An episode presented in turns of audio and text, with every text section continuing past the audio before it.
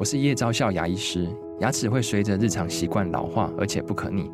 当珐琅质受损，牙齿结构会出现破裂，还有细微的小孔，导致我们牙齿变得又脆弱又敏感。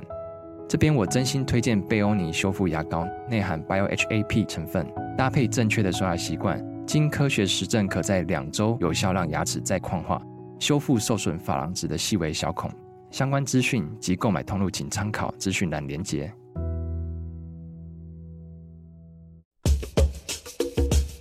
你要泡什么？要泡茶、泡咖啡，可不要泡沫经济；要泡泡糖、泡泡澡，可不要梦想成泡影；要泡菜、泡饭、泡妞、泡书本，就不要政治人物跟咱们穷泡蘑菇。不管泡什么，张大春和你一起泡新闻。台北 FM 九八点一 News 九八九八新闻台，教育部一零八课纲上路五年多，其中最大的变革是减少必修的时数，增加了选修。让学生根据自身的兴趣和需求来选读，在这个背景之下，各科的时数普遍都被砍了，除了国文、英文，嗯，也包括自然。根据教育部资讯，一零八课纲的前身九九课纲设有三十篇推荐古文，但是一零八课纲却只有十五篇，也就是砍掉一半。呃，文言文占比从百分之四十五到百分之六十五。减少到百分之三十五到四十五，也就是说，差不多减少了百分之十到二十。而一零八课纲的十五篇推荐古文，先秦、汉魏六朝、唐宋、明清以及台湾相关的各个分别有三篇，包括《谏逐客书》《桃花源记》呃等等。而九九课纲时期三十篇则收录了包括《醉翁亭记》。《兰亭集序》、《指喻》哇，《指喻》我小的时候就读过，还有《渔府》和《廉耻》等等。可是这些现在都没有列入一零八课纲的选文。今天我们新闻搜查单元邀请到的是我的老朋友，三十年以前的老朋友，北一女国文老师欧桂芝，谈的正是一零八课纲。我在新闻上面看到欧桂芝的名字，眼睛一亮啊，吓一跳。呃，原来桂枝不做编辑了，不做编辑很久了。其实也还好，因为我有一直跟呃焦雄平老师合作，嗯，他在大陆出版的书大部分是我帮他经手的。是是，所以并没有离开另外一个专业，并没有完全离开，这么说。的、嗯，可是，在我们呃在网络上看到了，不管是。这个剪接过的，是以及比较完整的你的对于一零八克刚的发言，嗯、呃，可以说是义愤填膺，但是也有合理而且非常准确的焦虑啊。呃，可以谈一谈这个焦虑的整个比较大的环境跟条件吗？我想这个焦虑，嗯，可能是源自于我自己一些对，我觉得对当代人来说是一些莫名其妙的使命感吧。嗯。是我总是觉得，因为我起先呃人生立志不是要做老师的，那么后来去做老师也觉得说，哎呀，在别的行业混无可混了，去教教书吧。那之前没有想教书，是因为觉得说以前读书的时代，我们的教科书就是万年版本，嗯，很多老师一个版本教了二十年，早就倒背如流了。我很怕自己陷入这种泥淖当中，所以就从来没想去教书。可是后来，对，就东混西混，觉得哎，自己能力不佳，去教教书吧。呃，在看看教书之余，是不是有机会也在读读书吧？觉得可能比较有时间。是。那所以后来就去教书了。然后，可是我教书的时候就发现，哎，那个课本其实虽然那时候还是国编版。嗯，可是跟我读书的时候，它的内容已经稍有不同。嗯，也就是说，大家很喜欢的所谓的跟生活结合，它已经走向这个方向了。这是你这在三十年，将近三十年前，呃，三十年前刚刚开始教的时候，嗯，那个时候我如果没有记错的话，应该古文还有四十五篇。嗯，可是比方说呃现代诗或白话文也多了一些，呃，我其实就觉得哎蛮愉快的。是是。后来教了没几年，开始因为后来就呃李登辉开始推动教改，嗯哼，然后就是要开放教科书，呃，由民间来编辑。那我觉得说，哎，这样也很好，民间编辑就少掉官方的绑手绑脚，嗯哼，那一定可以有更丰富的面貌吧。我其实是，对，当时你就怀着这个乐观的，当然，嗯哼，呃，怀着乐观期待，而且欢喜。呃，因为我很怕，同样教科书叫我跟我的老师一样一教二十年，我觉得这我恐怕也待不下来。嗯，那所以后来一听说教科书版本要开放，我其实非常期待。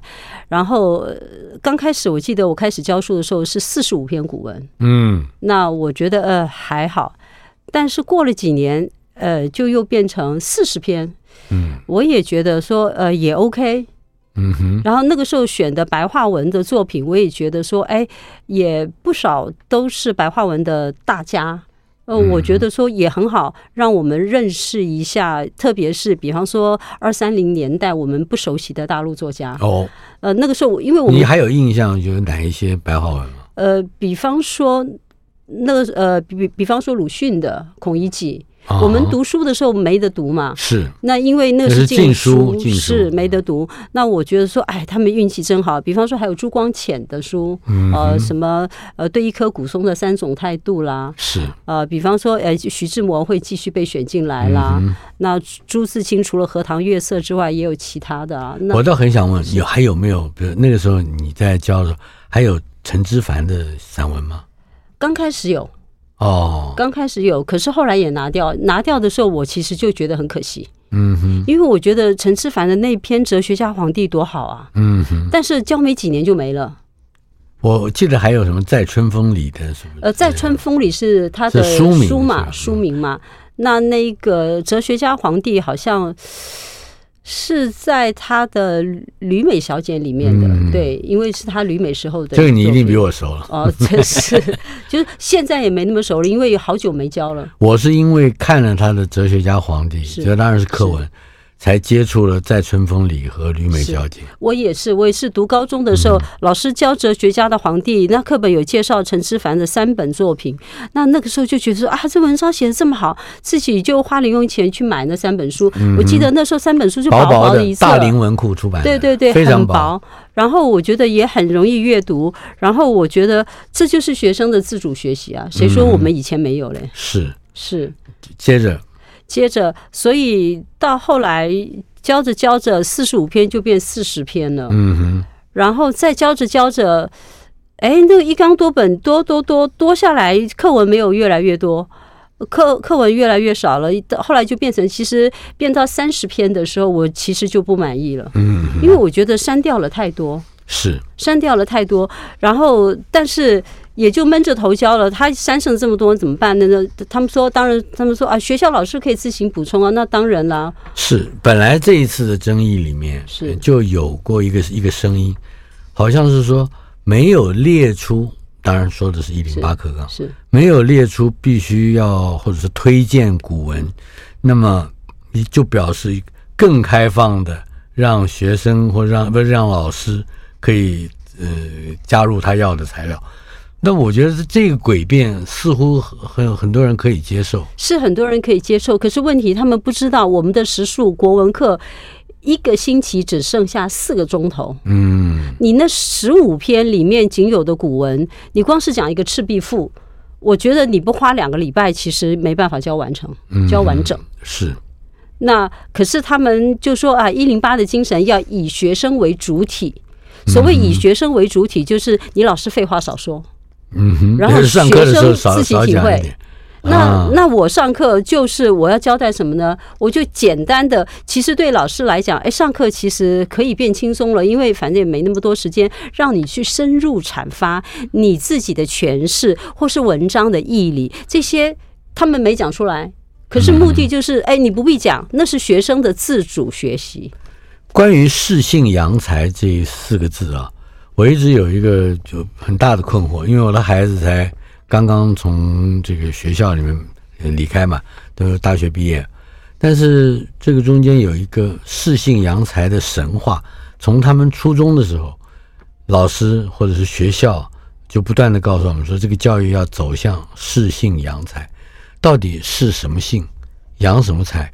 嗯，在第一现场的教学第一现场的老师如何体会这四个字？我觉得这是一句美丽的口号。嗯，因为试信，我请问学生所有的信都一致吗？嗯，我们到底要试哪一个学生的信？我们当然学校团体生活，可是我觉得教育你不能不顾虑到学生个别的差异性。嗯，那我们其实。我是希望说，你起码要照顾到大多数的学生。可是，当你适性扬才，就是适合，比方说，呃，张大春这个学生，他有写作方面的天分，那么他可以在自主学习的时候花时间去写作。嗯，呃，欧桂芝会唱歌，其实不会哈，五音不全。欧桂芝会唱歌，自主学习的时候，我去学声乐，那不是联课活动吗？那社团活动。呃，我觉得这可能也就是说，砍掉了国文课，也可砍可可能砍掉了其他学科，对学科是。那么那那个那些时间似乎跑去让学生自主学习，可是我的学生自主学习，他们都在学什么呢？有很多学生其实英语中的学生当然是很认真的，他们当然自主性也很强，他们很多人都在。想着自己未来的职涯发展，所以他们呃要呃去上呃自主学习的时间呢，他们就去上网课，上跟气管有关的东西。嗯哼，或者是有有人呃对物理有兴趣，他去上一些跟物理相关的东西，上微积分相关的东西。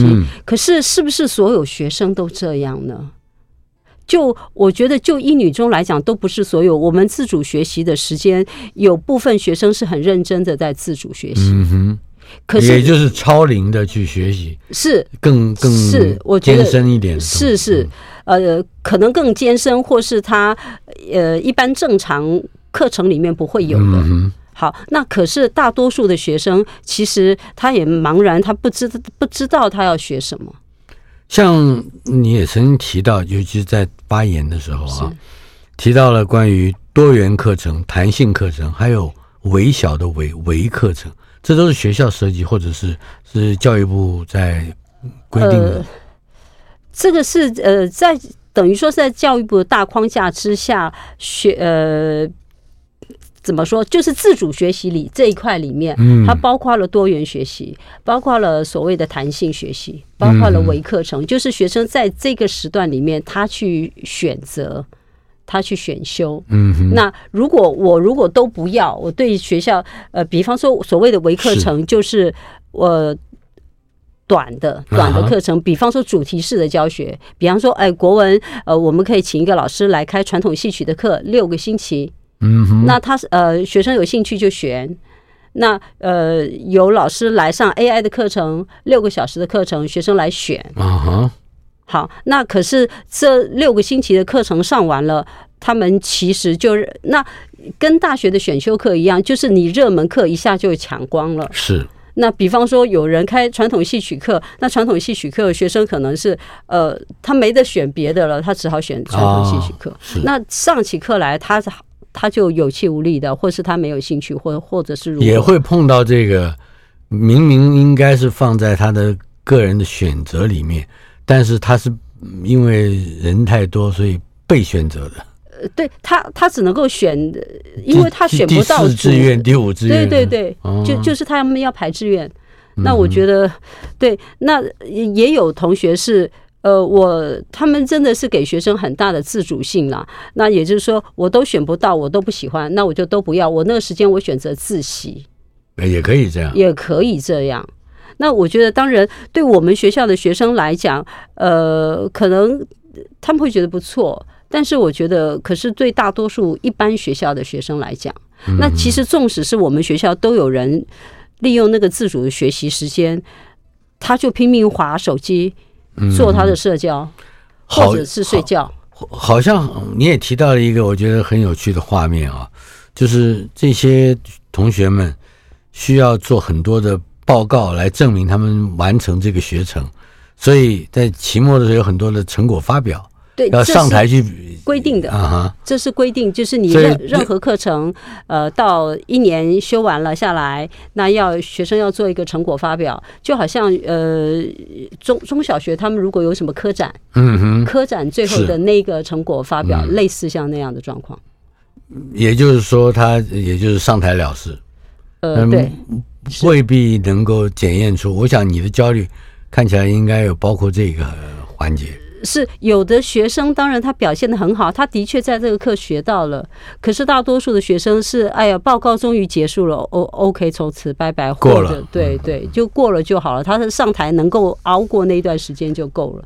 呃，这种探索或者说这个自主的学习课程，呃，是不是也就是占据了你刚才提到的那几个主科的？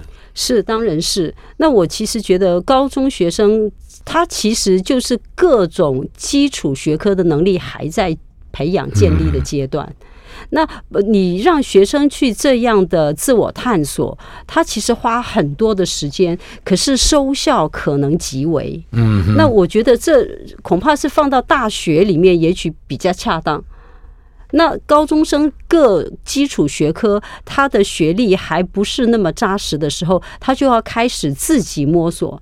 比方说自主学习，他要来呃学一个什么什么商业经营的什么东西，然后那谁辅导他？嗯，导师，因为他如果在教室利用电脑上网课。那他有问题要问谁？呃，问到导师。如果他的导师啊，正好是经济系毕业的，比方说有公民老师，那可能运气不错，那就运气不错。可是他问到我这个国文老师，就是问到于盲。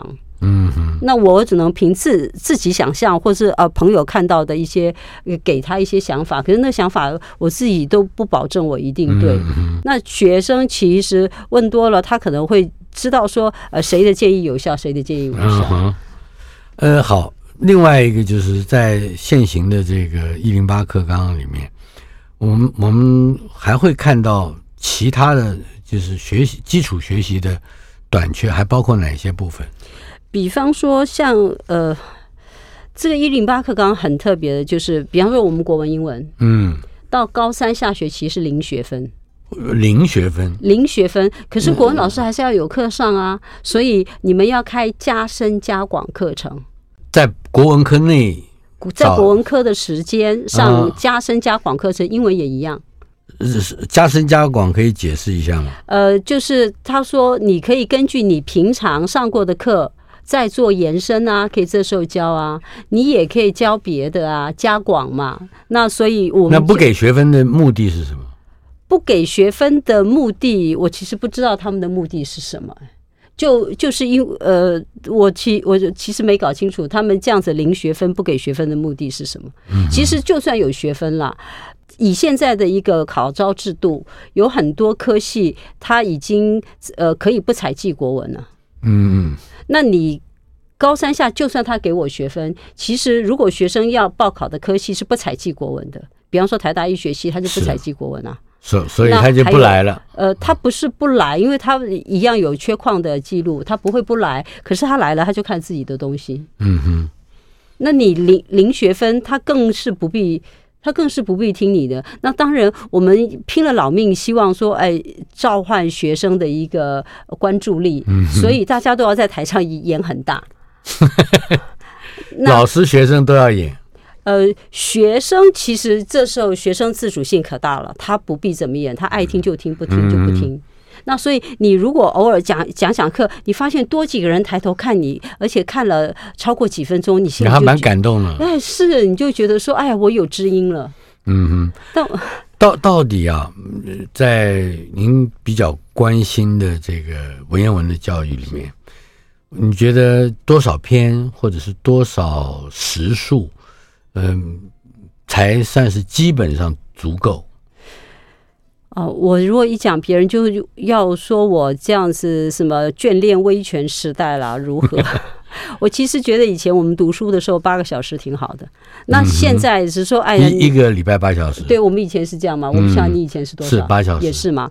那总有人说要与时俱进啊，现在的时代多元化，要让他们多元学习啊，你不能一个学科就占这么多啊。不过我们小时候啊。到高中以前啊，起码的其实到大学也一样，我们礼拜六是没有放假的，是啊，所以礼拜六还多了四个小时。是啊，嗯，是啊。那所以现在我觉得是不可能回到八小时了，嗯我们回不去了。那可是回不去，我在想，好歹六个小时吧。比方说那个文白的比例，我觉得你好歹一半一半吧。嗯而且我其实想的是，我们为什么要课纲？嗯哼，我们可不可以不要课纲？你当时愿意开放让民民间间出版社，嗯你不就是持着一个开放不要前置的一个作用吗？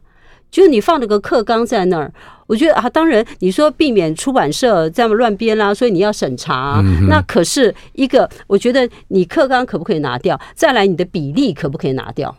再来，你的推荐可不可以不要？我何必要你推荐？其实每个出版商都有非常强大的编辑群，是他们都有聘请了，我觉得他们花大成本聘请了很多真正中文系专业的这些教授学者，对嗯教授、学者等等加入这个编辑群。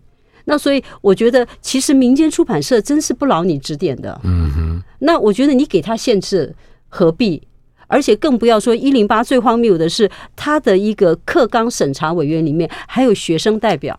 啊哈，我觉得他是怎么回事？他是来受教育的，他把专业的这个国文课的这个审查，或是专业学科的这个审查，他把它当做是校务评议会议啊，要有学生代表这样。嗯哼，倒是有一点，呃，也颇引起争议的，呃，尤其是您提出这个顾炎武的廉耻。是，呃，学了廉耻或者是深读廉耻，这个人就会变得比较有廉耻嘛？或者这里面在学习上可能争议上面最大的一个一个逻辑，我想请你亲自说一说。呃，当然，这个一方面其实它是我举的一个例子，但是我觉得说，当然这次引起这么大的一个风暴，它当然就变成它是一个关键性的。对，因为这边看起来就是骂人没有廉耻。是，那么我认为说，当然不是学了廉耻，每个人都有廉耻，嗯、可是不学就更糟糕，因为他学过，他心里可能模糊的还留有一些道德的尺度。嗯，如果没有的话，我觉得他就呃。将来对自己的行为的一个自律部分，恐怕是更放纵。那我们，我都说自古以来历史不缺汉奸啊，难道这些汉奸没有读过忠孝节义吗？嗯哼。可是我们的历史通常要歌颂的是是汉奸吗？当然不是了。对，那所以这些汉奸也读过啊。但是我们用此倒推读人 呃读廉耻没有用吗？我觉得这样是读不通的，说不通。我只能说这些我们现在放眼我们。真是政府高官里面读过，他们都读过廉耻，肯定读过的。可是他们的作为呢？我只能说他们枉读圣贤书。后面其实还有更重的话，我就不想说了，因为这说起来就难听，我又被骂了。台北 FM 九八点一 News 九八九八新闻台访问的来宾是我的老朋友欧桂芝，她是北一女的国文老师，最近在关于一零八课纲的检讨上引起了轩然大波。他个人我相信也受到各方的各种压力。不过我相信有很多我们的听友们都很想知道欧桂芝欧老师，呃。是怎么变成一个国文老师，而且又怎么样在这个高中最高学府北一女能够任教很多年啊？嗯、呃，谈谈你的学习经历。你你是中文系毕业的？我是中文系。呃，我们那个年代念中文系的大部分都是数理不好嘛。嗯，对我，我也是。对我我就是如此嘛。那所以其实。当时念书的时候，我是想念外文系，因为想说，哎呀，能够说一口漂亮的英文是很酷炫的事情。嗯哼。那想念外文系，可是分数就正好到到到了中文系，也就只好认了。那可是我觉得读了中文系之后，我也读得很快乐，因为也有一口漂亮的国文。我觉得，呃，诗词歌赋这些呃散文骈文部分，我觉得对于美感的一个感受力，我觉得是肯定是可以深化的。嗯哼。那对于自己的一个说话，你是不是可以让你说话更准确，或是更有条理？它肯定是有帮助的。嗯哼。那所以，我其实读中文系，我也觉得还也 OK 啦。那只是呃，就现实就业市场，好像中文系大家。都觉得说，哎，除了教书，好像也没别的路子可可走。那我当时其实是不管这些了，那我就想读读了就读了，反正读完再说。是，那所以，可是你就在不同的职职场上，对，那打打混了很多年，对，打混了很多年，所以我呃，这样又泄露年龄了，不过也没关系了。这个三十岁才开始教书，嗯哼，所以前面做的大部分都是呃跟文字有关的工作，包括呃，包括呃出版社的编辑，嗯哼，呃杂志社的执行编辑，嗯，呃报社短暂的译文记者，是。呃，还做过几年流浪教师。呃，所谓的流浪教师，就是因为那个时候只有师大有教育学分，嗯哼，其他的学校都没有开教育学程，是。那所以我们一般学校毕业的。学生如果想要去教书，他就必须要毕业之后再去考一个教育学分班。嗯，那我那时候毕业的时候没有教育学分啊，那我而且我三十岁才想说去教书，那时候没有教育学分，所以你只能先从呃愿意收私呃没有教育学分的算算是那个时候叫做什么？试用教师之类的，好，你只能够去那些学校，就先从私立学校开始教，是，然后在私立学校教书的时候，就一面教一面去考所谓的教育学程，嗯哼，那考到了之后，在职进修，呃，算吧，嗯，是，那就是考到了教育学程，你就有拿到牌了嘛，等于是、嗯、拿到牌，然后就就开始算是比较更正式。其实有牌没牌，对于你教书的那个状态，其实没有影响。嗯、对我来说是这样，是是。可是，在一个非常呃声誉卓著的名校教书。应该有从跟学生之间的互动，也会带来一些比较当然可贵的经验。当然，当然，我其实很晚才去英女中，我大概四十六岁吧。因为考英女中也很难考，嗯、我也考了很多次。不只是不只是学生难考，老师对对对，因为我本来是在那个基隆的社区高中基隆女中，嗯、我在基隆女中教了五年，然后因为那时候呃。家住在台北嘛，就觉得通勤实在太累了，所以想着是说，可不呃，就是可以回到台北来教。可是那时候所有学校都要考，其实都不好考，嗯，都不好考。然后我就想设定路线，从我家出发，不管是往哪个方向去，如果是一路公车或是一路捷运可以到的，那个就是我优选去考的学校。那所以一一女中我是考了好几次，那呃最后一次。考上的那一次，其实我心里想的是，因为我自己不是一女中的，嗯、那从小读书也不是名列前茅。是我其实严格讲，我从来不觉得自己是是什么精英分子。嗯哼。那么，所以去记，我记得那年考一女中的时候，我想着去练练笔。嗯。我只是想说去练练笔，哎，可是那年就让我练上。是。那我觉得，呃，你说是鬼使神差，或是冥冥中自有什么天意，我不知道。嗯那可是我很确定的，就是我进了一女中之后，我自己心里那种教学的使命感开始强了起来。嗯，因为我觉得我教的不是一般学生了，因为一般学校的学生，我辅导帮助他们能够顺利升学，考到比较好的学校，这个是最重要的。嗯，因为呃，他们的状况也。没有能力多做其他的思考，你你硬塞给他多的东西，那就是填鸭，而且没有用，嗯、是而且会带来伤害啊。但是北英语的学同学就不太一样。是，那所以这个时候我，我我觉得我去了英语中，我深切的认识到孔老夫子说因材施教这件事情是非常重要的。嗯、那所以到英语中，我就发现这些学生真可爱。这些学生，因为过去我自己读书时候对英语中的印象就是都是些书呆子。哦，都都是戴着个眼镜的书呆子，然后脑袋里面只有分数这件事情，他们不懂得其他的。我自己以前的刻板印象是这样，可是去了一女中之后，我发现不是。我觉得其实他们他们除了呃功课上面非常自律优秀之外，他们其实跟一般的小女孩没有差别。嗯，他们都是有小女孩的迷惘，小女孩的各种的撒娇。呃，各种的刁蛮等等，其实都是一样的。可是因为他们的聪明，以及在他们在课业上面的自律，呃，我觉得我也收到真正的教学相长的乐趣。比方说，这种自律可以多解释一点吗？自律，比方说，当然了，我也必须要说，随着课纲，随着这些招生制度的改变，这个自律的程度是在下降。嗯。是哦，会有会有影响，当然会有影响。我刚开始，比方说我去了英语中，我就想说，我不可以只教他们这些升学考试的，因为升学考试东西他们比我厉害得多。我课本该教的教完了，我应该是要教点别的，所以我出给学生的作业，我会要求他们要另外呃做报告。嗯哼。那我还记得我去的第一年，你猜我让他们做什么报告？不知道。那时 那时候呃。高信江好像刚过十几年，嗯哼，我觉得高信江一个对台湾社会这么重要的一个人物，可是学生几乎不知道他是谁。哦，然后我就叫他们做高信江的报告，然后那年好像陈映真好像不知道去了北京还是干嘛。不晓得陈医生是对对对，那我就觉得说啊，中风他还可以活几年都不知道，可是这也是一个对台湾多么重要的一个艺文界人士，一个一个完全思想上的一个先行者。嗯，那我觉得我们学生完全不认识他，而且我们的教材不可能有任何地方碰触到他们，是，所以我就跟学生说要我要他们做这两个人的报告，他们各选一个。我我那我。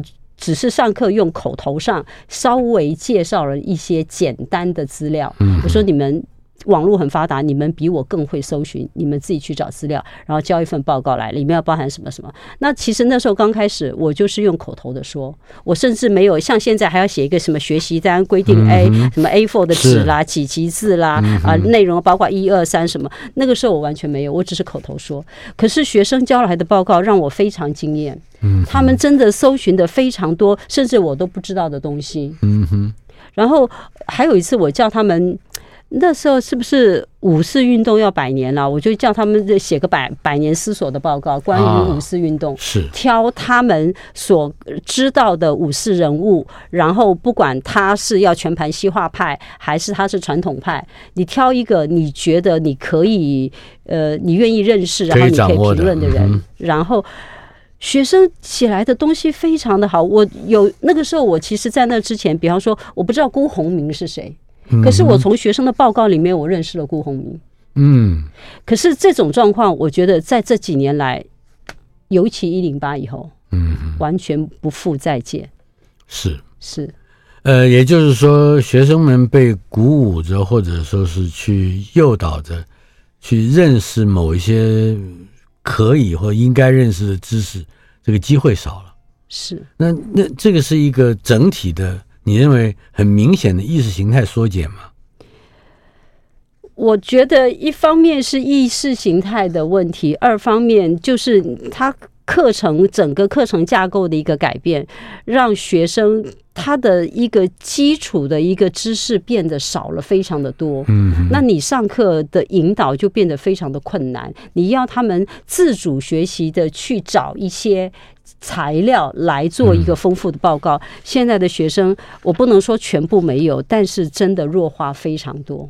在你的教育同才的现场，其他科目，比如说我最有兴趣的是历史课，呃，也有类似的这个发现，或者说。类似的嗯束缚吗？呃，我们在学校，我觉得历史课太敏感了，大家几乎不谈这个话题。哦，而且可能对我对他们的状况其实不是很了解。我只举一个例子，呃，比方说，我这次被被肉搜嘛，起底说我去大陆参加什么呃文化交流研习的活动，什么。呃，是接受统战什么之类的。嗯、那其实我参加的那个是素书罗文教基金会所办的，嗯、呃，两岸四地的中学文史老师的交流。嗯哼，而那个活动其实已经进行了超过二十年。是。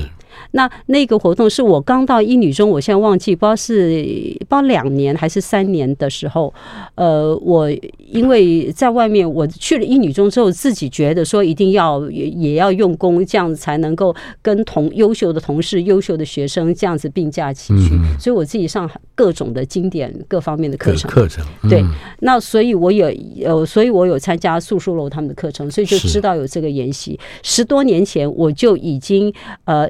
去过，而且我当时是把讯息带回我们科里面，邀集大家一起去。我记得十多年前我们去的时候，起码去了有八八九个老师，快十个，嗯，国文科的，是，就是大家也去的很开心，因为他们主要就是讲《论语》，请那个台湾的、大陆的、香港的老师们，呃，大学老师们来讲《论语》，从不同角度来讲《论语》，是，那大家都觉得收获很丰富，华山论剑，呃，对，大家觉得很有收获，然后哎，看看大陆老师们怎么想啊？那个香港、呃，港澳这一点，好，那这样的事件，因为疫情的事件，他们停办了三年，是，所以停办三年之后呢，呃，今年等于是再重启。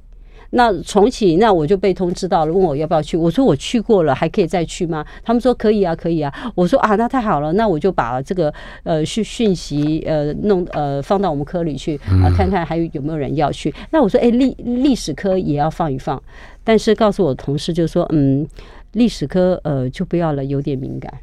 嗯，那也就那我其实。呃，不太熟悉他们的状况。嗯，我其实不是一个长袖善舞的人，所以我平常呃生活范围也很窄。我也没有去什么广广结善缘，就各科老师都去哈拉一下干嘛？就是大家在学校都是同事，很有礼貌的这样子点头之交，有机会就稍微深入，没机会就是同事。嗯哼。那所以我其实不太清楚他们，所以那位老师跟我说啊，他们科里很敏感，我其实是蛮意外的。那可是我把这个讯息放到我们科里的时候，我也发现到我们科内的空气好像的确跟十多年前不大一样。也不一样。对，因为十多年前去的那些人，现在大。大部分退休，还没退休的，好像只剩下包括我在内，可能三四个而已。嗯，那我这一次放这个讯息在科里面，完全没有人说他要去。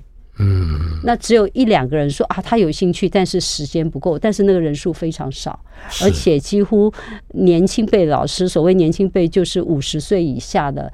呃，来问的几几乎只有一个人。嗯嗯，那我就我很清楚发现，真是教改这二十多年来改变太大了。台北 FM 九八点一 News 九八九八新闻台新闻搜查单元访问的是欧桂芝，北一女的国文老师。一零八课纲是一个全面的认知问题。除了我们刚才提到的，尤其是在文史课上，有一些敏感的边缘啊，嗯，不知道是进是退是攻是防，但是好像所这个整整体的知识系统的设计还不只是文史科目。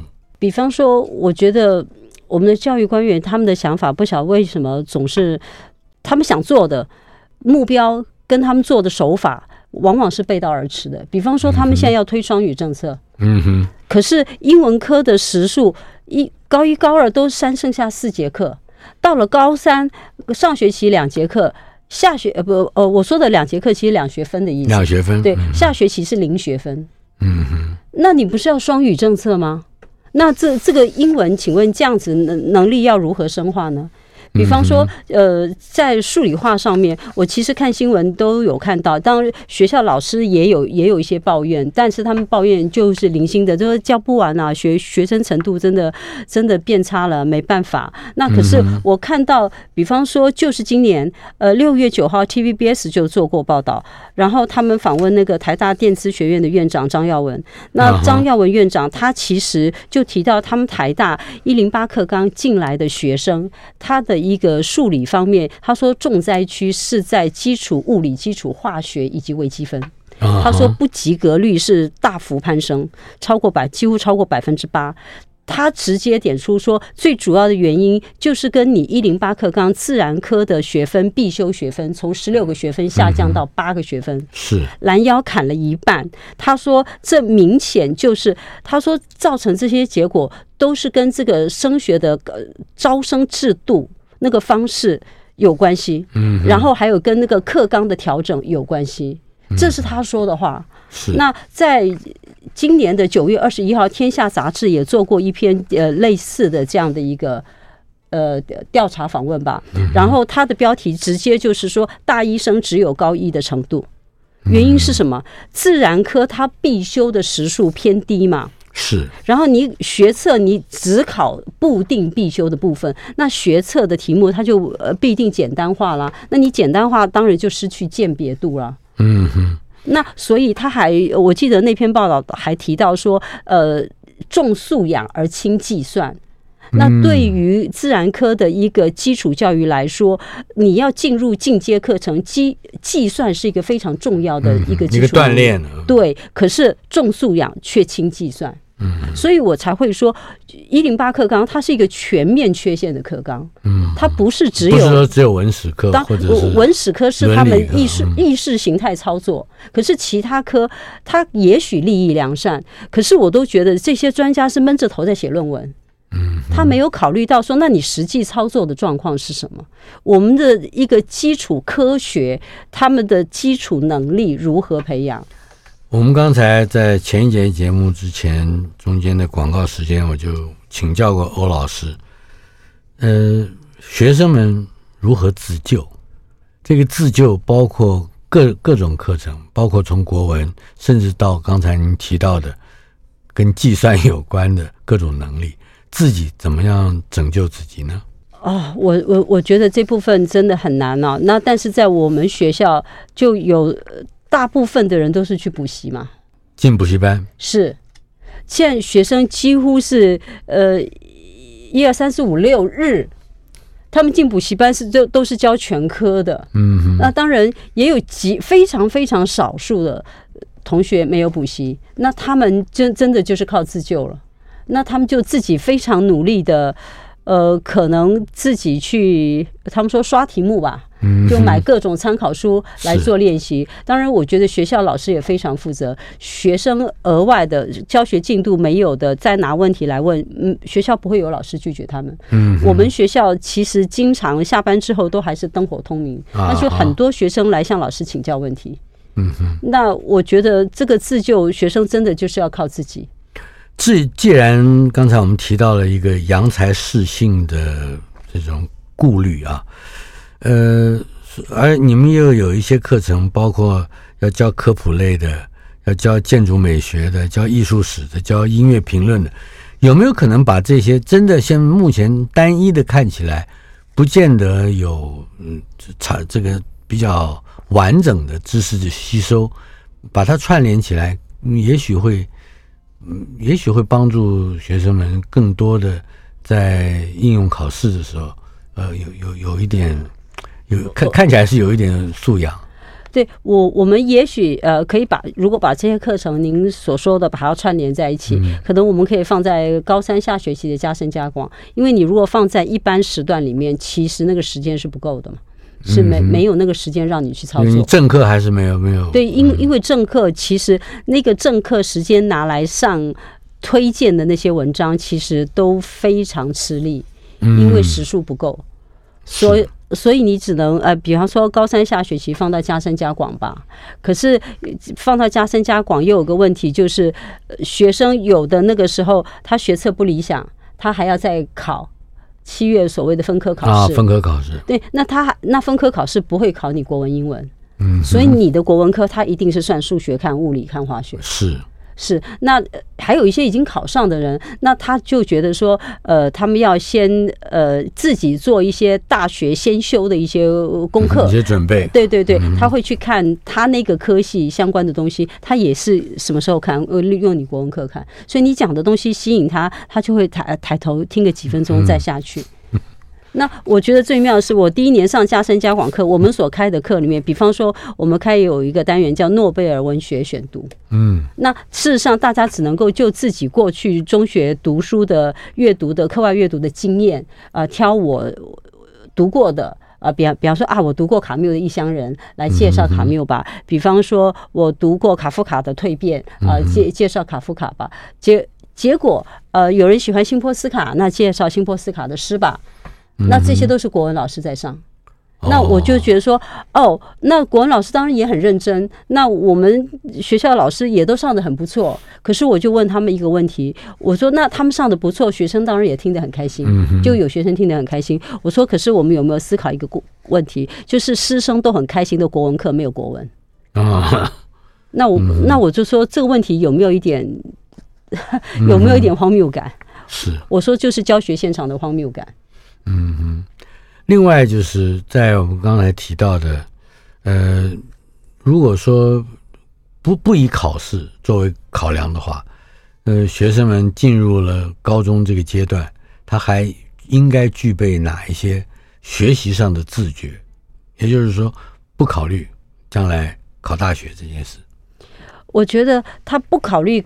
考大学这件事情，他进入高中，其实他就是在即将呃成年的这个阶段。那这个阶段，我觉得他必须很有自觉性的去锻炼自己呃一些思想上面的一个深度。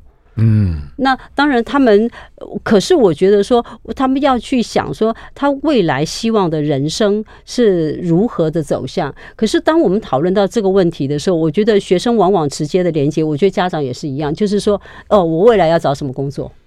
嗯，我我还是跟整个人生的规划、就业，对对对，就是大家不能够再拉高一个层次去想这个问题。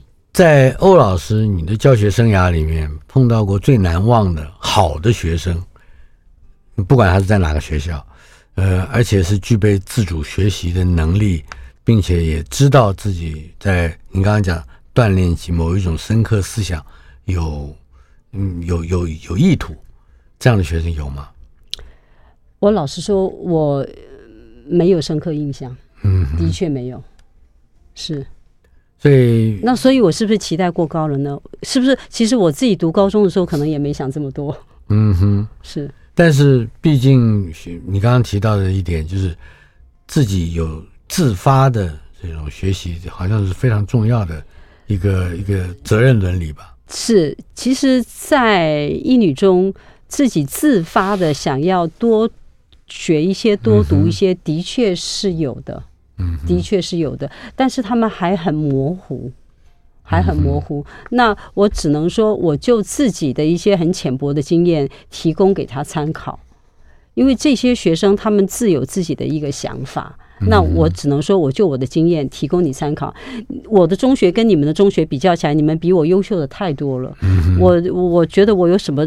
呃，资格来给你什么指点呢？但是我的，我毕竟比你多活了这么多年嘛。那我说，那我就是你用老人家倚老卖老的话，就是说，哎，我我我吃的盐都比你吃的饭多。那这的确是个事实。那所以我说，我给你做一个参考。还有就是，那反过来说，是有没有碰到对你的教学或者是教法或者是上课的风格，嗯，不满意的学生？我必须要说，在一零八课纲之前，几乎我没有听到有这样的声音。可是很明显的，呃，我觉得应该是说太阳花运动之后开始有了不同。然后一零八课纲之后，我会因为上课说的话举的例子被告，这非常明显。那以以前我上课，如果啊我抱怨什么社会现象什么，他们就说好了好了，老老师我们让你抱怨，他们会这样说。那但是现在不是，他们不会说我让你抱怨或不让你抱怨。可是你上课上到这边，你举了，你觉得你举一个相关什么例子，呃，有人一听他就立刻趴下来。嗯，就我觉得是很明显的。是是。那么对于未来，你可能还有几年教书的生涯吧？是是是。嗯，可以谈谈你有比较。嗯，大的期望吗？或者说，呃呃，期待吗？老实说，我不敢有大期望跟大期待，因为我觉得台湾的现况恐怕，呃，目前这个状况，我觉得很难改变。嗯。但是我其实就是抱着一种。很蠢的，大家说那封封建遗毒思想，知其不可而为之，做多少算多少。你消极的说，哎，做一天和尚撞一天钟；积极面讲，我觉得这样讲好像显得自己很恶心吗？我为往圣继绝学，可是我希望为来子，我们育君子，培育君子，培育君子，君子不器。